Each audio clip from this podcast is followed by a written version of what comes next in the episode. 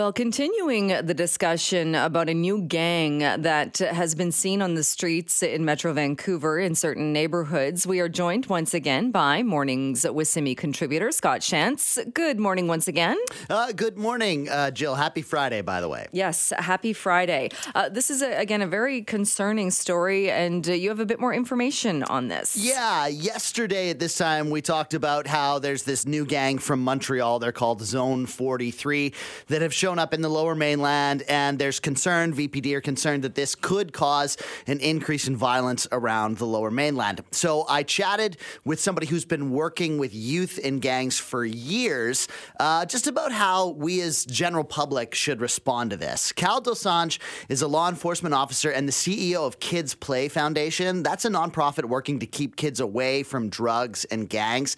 I asked him about what signs parents should watch for if they're concerned about their kids and gangs, as well as how to best respond and just how serious the gang situation is here in the lower mainland. Remarkably, if you recall, a few years ago, there was a massive barrage and influx of major high profile shootings that were happening in the lower mainland, namely YVR, Walmart, Cactus Club, just to name some of the few.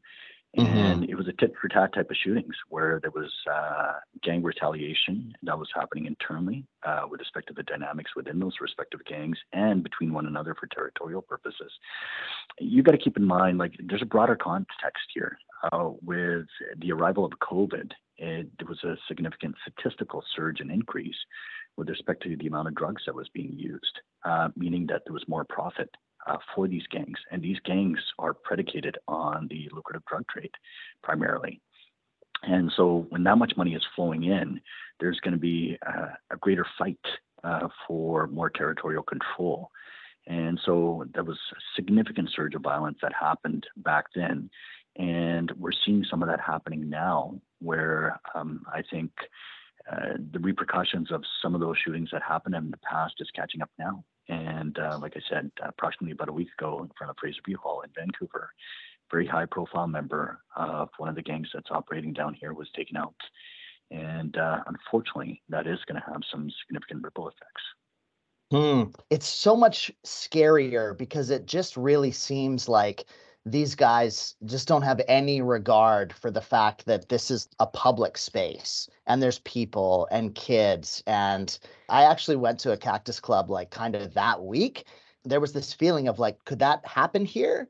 Absolutely. And i think it was a very bold and necessary move uh, when law enforcement agencies started releasing pictures and names of individuals in particular that they perceived as being a significant threat to the public, namely that if these individuals are seen in public, uh, just stay away because there's a high percentage or probability that these individuals will be shot and killed. And you're absolutely right. These guys don't care. Uh, if they are targeting someone in particular, they will go after them at all costs. And unfortunately, in some cases, that means at the expense of the general public.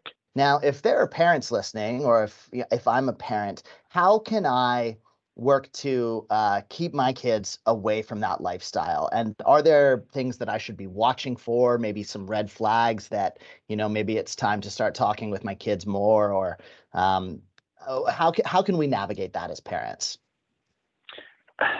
Keeping lines of communication open with your kids is so tremendously important. Uh, unfortunately a lot of the kids that we saw here in the lower mainland that were uh, being involved in that lifestyle uh, the parents were completely clueless uh, until we brought it to their attention when the time came that their kid was involved. And that, unfortunately, in some cases, that was after the fact, when the child or the youth had been killed as a result of gang violence, or uh, for that matter, they had been arrested as part of a larger scale investigation. And so, through Kids Play Foundation, we see a lot of these families, and our primary objective is educational awareness parents have a responsibility to become aware of the factors that are involved with their kids getting involved. There's two things that every youth seeks, and that's acceptance and identity. And normally, these are the things that push this kid into that lifestyle, not to mention the fact that the drug trade is tremendously lucrative uh, there's that glorified, romanticized lifestyle, which is being portrayed by uh, drug dealers and gangsters to these kids. And these kids are being recruited as early as elementary school and early high school years because these gangsters and drug dealers are looking for youth that are susceptible naive, gullible, and can easily be, be manipulated.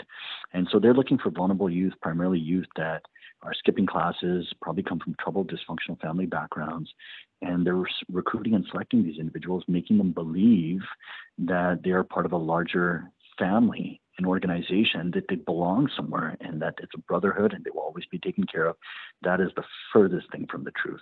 Families need to keep open lines of communication with their kids and let them know hey look if there's anything you ever want to talk about we're here for you. We'll give you the support systems that necessary to keep away from that lifestyle that essentially insinuates keeping kids engaged with positive activity. Uh, but more importantly than that, if you are seeing red flags, namely your kids going out late, coming back late, friends are unknown, jumping into unknown cars, carrying around large denominations of cash, you don't know where, what the source is, uh, multiple cell phones, these are all things to take into consideration when they are perceived in the totality of the circumstances. It becomes pretty obvious that their child might be involved. That's really great information. Um, thank you. It's Kal Dosanjh. He is uh, CEO of the Kids Play Foundation and active in law enforcement. Thanks so much for taking part today. My absolute pleasure. So some really good information there, and I like how he said that you know we're not trying to to make people feel afraid. Like we shouldn't have to feel afraid that this stuff is happening around us, uh, but just to be aware. You know, to be aware of what's happening and aware of what's happening in our communities, and um, to report it when we see it. Yeah, and interesting what he said. And I've heard him talk about that in the past as well. That if your kid comes home with a brand new car and a brand new phone and is dressed in the, the newest trends and they're working uh, maybe at uh, the, the local whatever part time job, yeah. those two things don't really match up and connect. And you might want to ask some questions. Yes, he said it's your it's the parent's responsibility, which I, I liked that as well. So that's Kal Dosanjh, law enforcement officer and CEO with the Kids Play Foundation, talking about just how how to be aware uh, of gangs and gang lifestyle and uh, what we can do to prevent it. All right. Scott, thank you. Thank you.